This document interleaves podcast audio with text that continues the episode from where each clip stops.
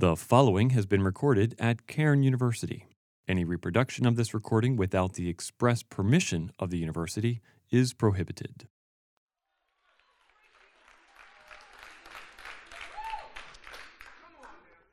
Praise the name of the Lord. That first song, you called my name, and I ran out of that grave. I was burdened by my sin and shame, but Jesus bore my sin and my shame on the cruel cross of Calvary. And I stand here a free man today. Praise the name of the Lord. Let me just breathe a word of prayer. Gracious God, I thank you today for this wonderful privilege to stand behind this sacred desk that I do not take for granted, O oh God. This desk where your word of God, your word is proclaimed.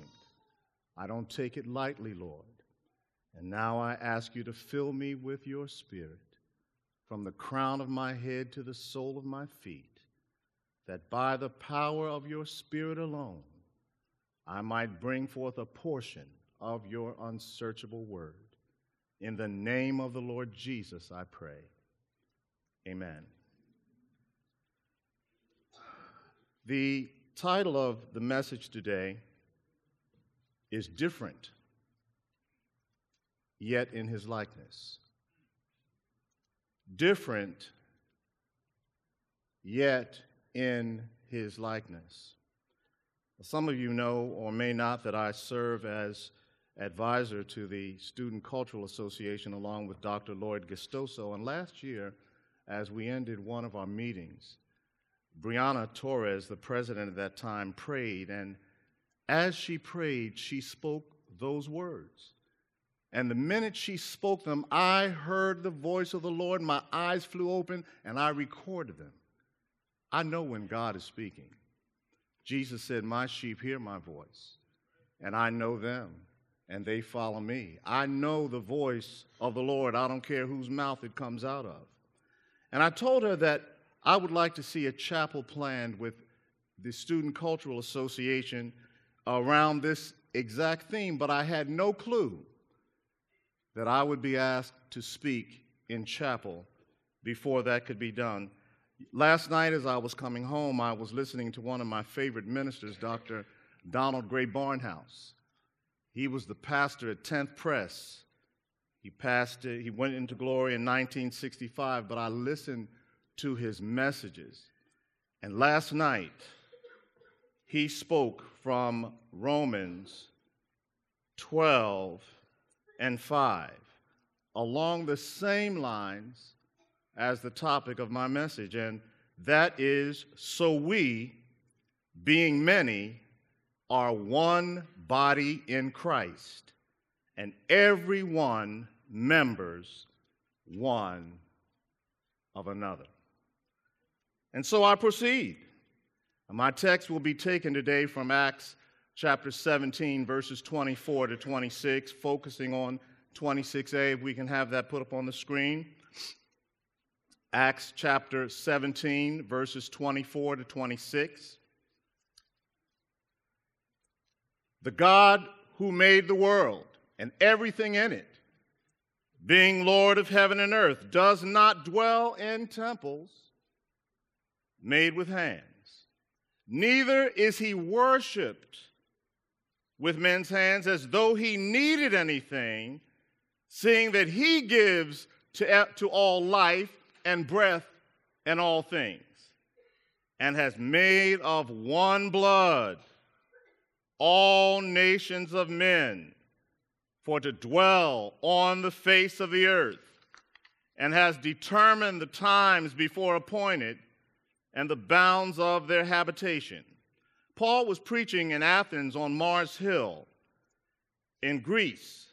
And I had the opportunity to visit that location in 1974, and I can still remember the chills I felt as I stood where that great man stood.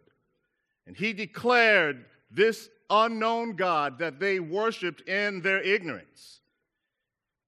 And he made them to understand that everybody on the face of this earth comes from one man and one woman, Adam and Eve. Everybody. That means all of us in this room are related to each other, whether we like it or not. Now, we all come from the same blood, not different blood, the same blood. Why and how God did it that way, I could not even begin to tell you. But as I finished, I, I studied this message some more. I'm always nervous when I preach the Word of God.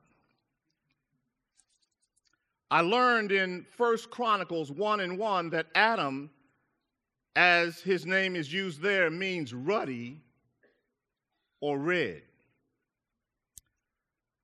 God was working with dirt,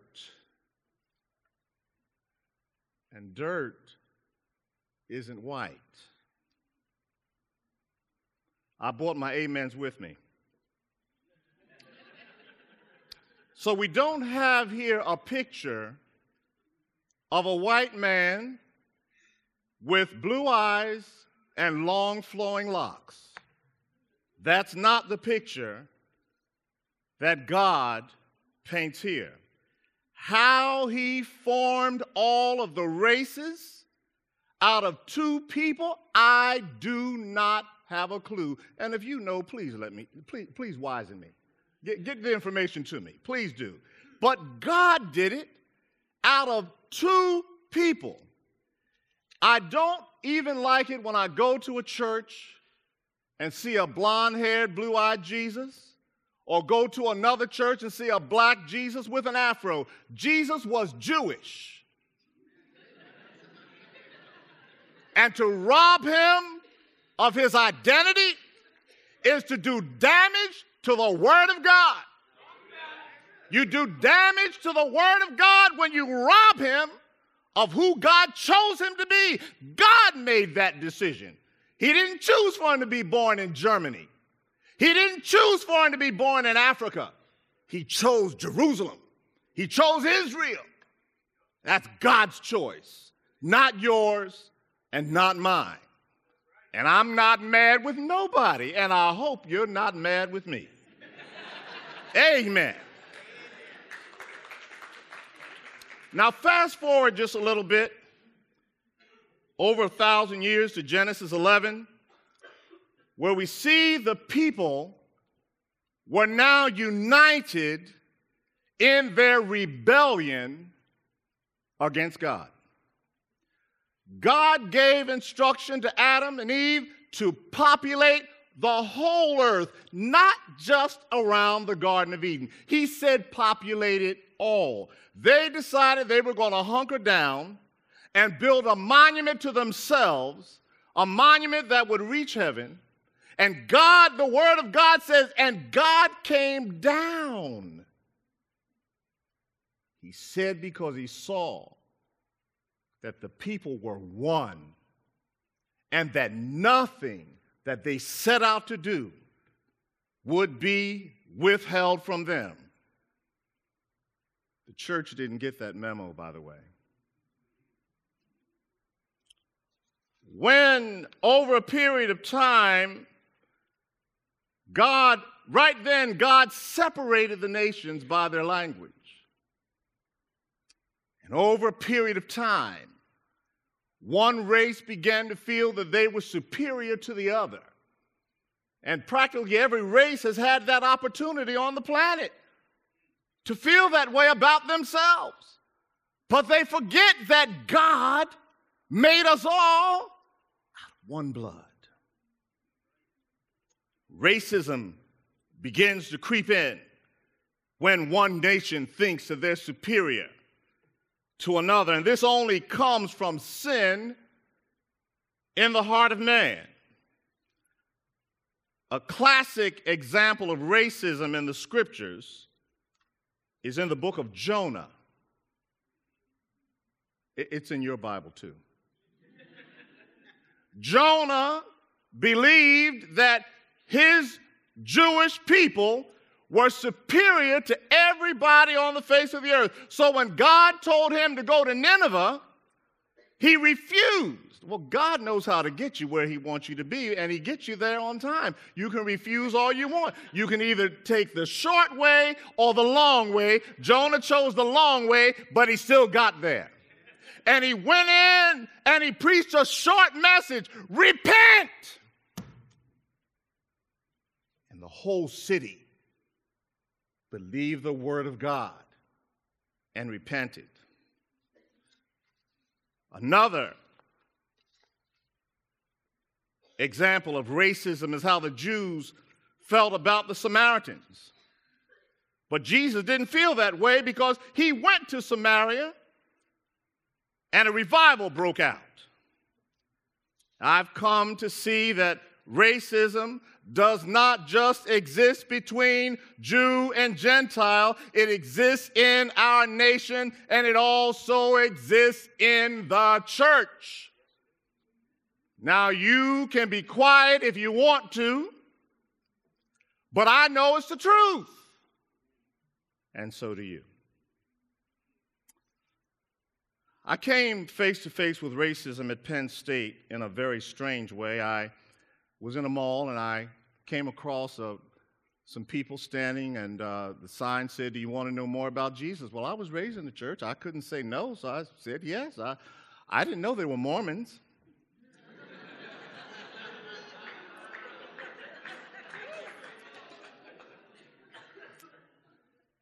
They came to my room. I had a single room then, and they had the audacity to come into my room where I was paying the tuition and told me that a black man could not be in leadership in their church. I said, Why?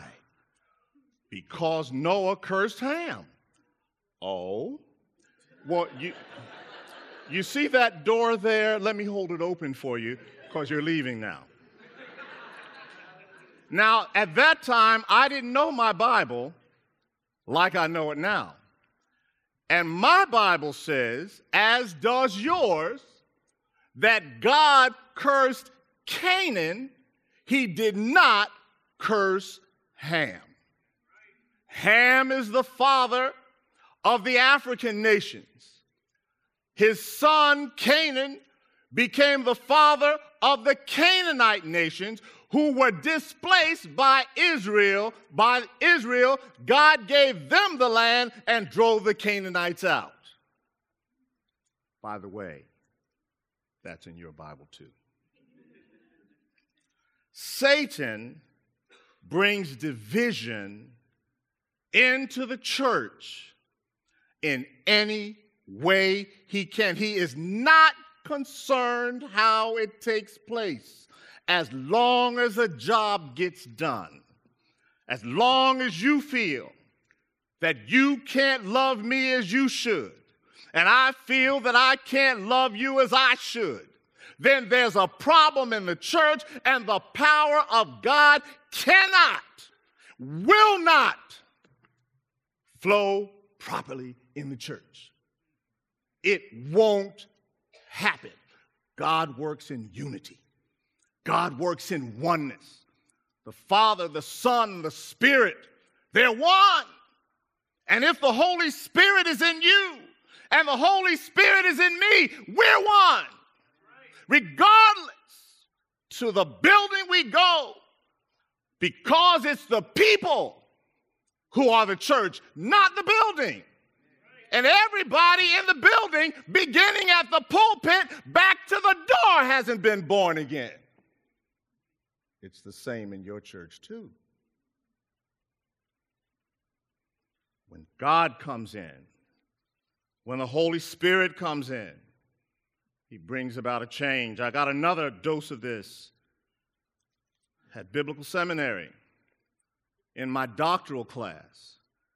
We got into a discussion about something just as students, the teacher wasn't teaching, and I was speaking on whatever subject it was. And one of my Korean classmates looked at me and said these words. He said, I have never heard a black man expound on the gospel the way you just did, as if to say that I couldn't do it. Now, mind you, we're both in the same class, and we had to have the same credentials to get there. I wasn't let in just to be let in. No, I had the credentials to be there. Fortunately, I was in the spirit that day. and I didn't respond in the flesh. God is the one who separated the nations. Along with the separation of those nations comes different cultures, different ways of doing things. Neither one is right, neither one is wrong. This is the only thing that's right. The Word of God is what's right, and as long as we do whatever we do according to the Word of God, then we are right as well. This is the pitchfork. And if all of us are tuned to this same pitchfork, we're going to walk in step with each other. Is Dan Cardone in here anywhere? You in here, Dan? He, he made a request of me. I was getting ready to fulfill it. I teach every class this one thing because I want them to know it and to understand it. In this is the question I ask in an eight mile radius around this school, how many churches are there? And I get all kinds of answers. And there's only one right answer one church. One church. Jesus Christ did not die for a white church. He did not die for a black church. He did not die for an Asian church. He did not die for a Latino church. He died for one church and everybody who's been born again by grace in the finished work of Jesus Christ on the cross plus nothing is part of that church. By grace alone through faith alone, in Christ alone. That's the bottom line. What time you choose to hold your service, where you choose to hold it. If you want to hold it on Saturday, I don't care. All I care about is have you been born again? And we can have fellowship. I can't fellowship with you if you're in darkness. That means you're in sin. But if you've been born again, we can walk step by step together. I'm just loud. I'm not mad with nobody, but I, I, am not mad. I'm not mad. I'm not mad. In African American churches, we have this call and response where the, the preacher preaches and the people respond and it's a back and forth. Well, guess what? I don't depend on that because I bring my amens with me. Because sometimes you might not choose to back up the word, but I keep mine in my pocket. I can say amen by myself. And I've seen since I've been here that some of our students think all the worship is supposed to be over yonder at a basketball game. Or they, they make noise over there and skip across the basketball court and holler and yeah, all the back of all this action, but come here.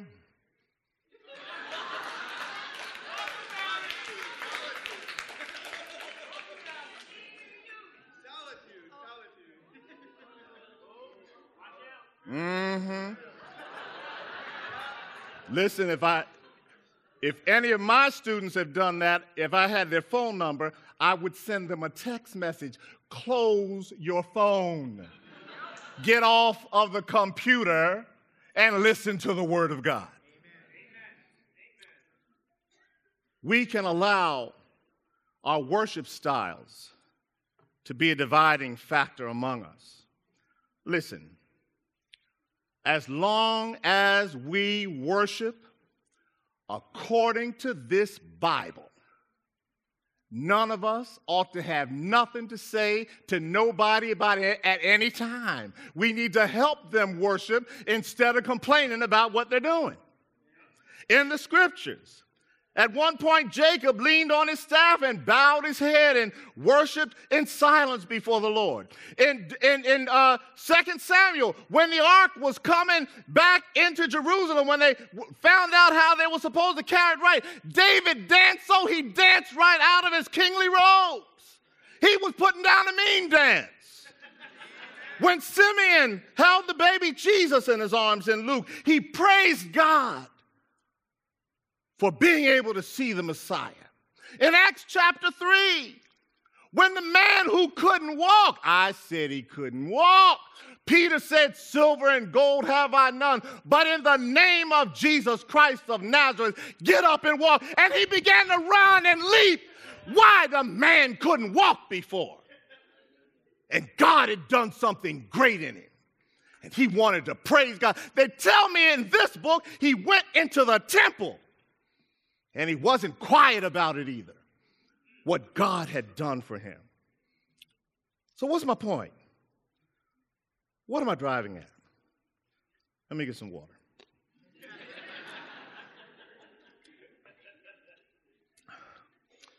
the point is this there should not be any division in the body of Christ about anything. Nothing. Nothing at all. If you're born again and I'm born again, we are duty bound by the love of God to keep it right between each other. Because if we don't have it right between each other, we don't have it right with Him.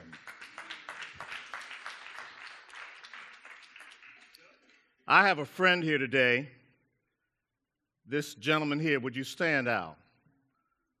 Now, he didn't know I was going to do this. We met over 35 years ago at the Naval Air Propulsion Center. He was a new believer, and I mentored him in the Word of God. But guess what? He understood something as a new believer that I didn't understand as an older believer.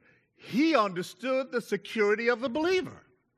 And when I got that in my head, it's been up and on ever since. The two of us have not broken fellowship in over 35 years. I don't believe there's a man on the globe who knows me better than that one right there. We keep each other accountable in the Word of God. We've talked about everything. We are transparent with each other.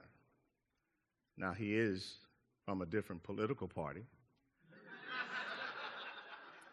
but I don't hold that against him. He'll find out when we get to heaven that I was right.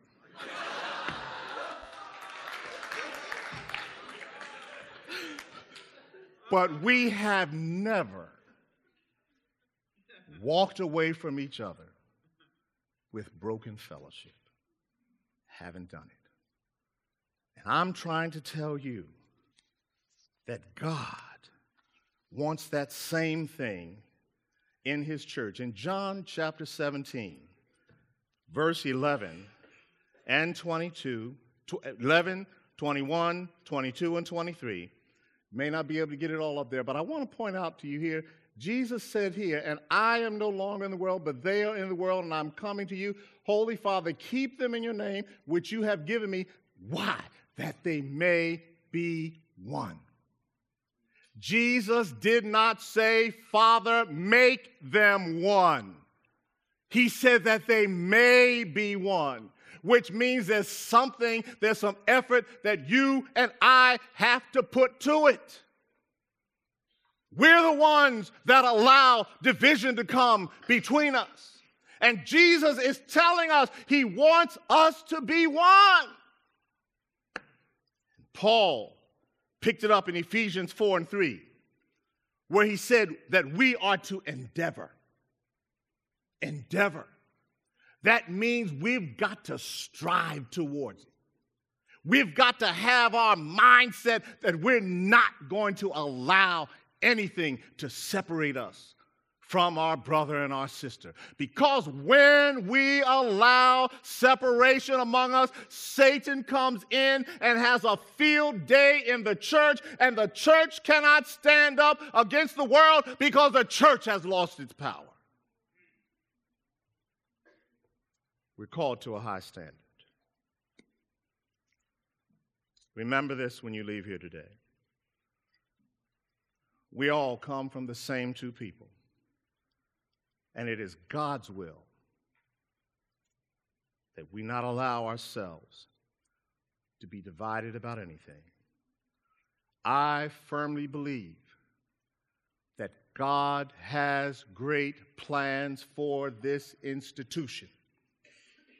But without oneness of mind, centered around the person of Christ, we will never reach the potential that God has for us. Let us each examine ourselves before the Lord and see if there's any shred of division in our hearts against our brother or our sister about anything. And then let us obey the most disobeyed command in all of the scripture Matthew chapter 18, where he tells us to go to each other and get it straight. And never forget, we are different, yet in his likeness. Let's pray.